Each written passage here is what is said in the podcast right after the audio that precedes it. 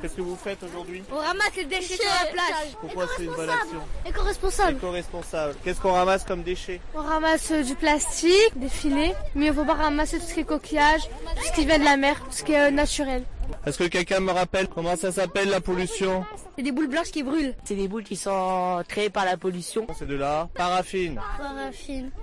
Les garçons, est-ce que vous avez ramassé beaucoup de déchets Énormément. Beaucoup, beaucoup, beaucoup. Est-ce que vous avez ramassé comme genre de déchets Un panier à linge. Moi, c'est quoi d'autre Des filets, des filets. Des, des bouteilles. C'est quoi ça Un sac plastique bleu. Pourquoi tu penses que c'est bien ce qu'on fait Parce qu'il y a plein de déchets.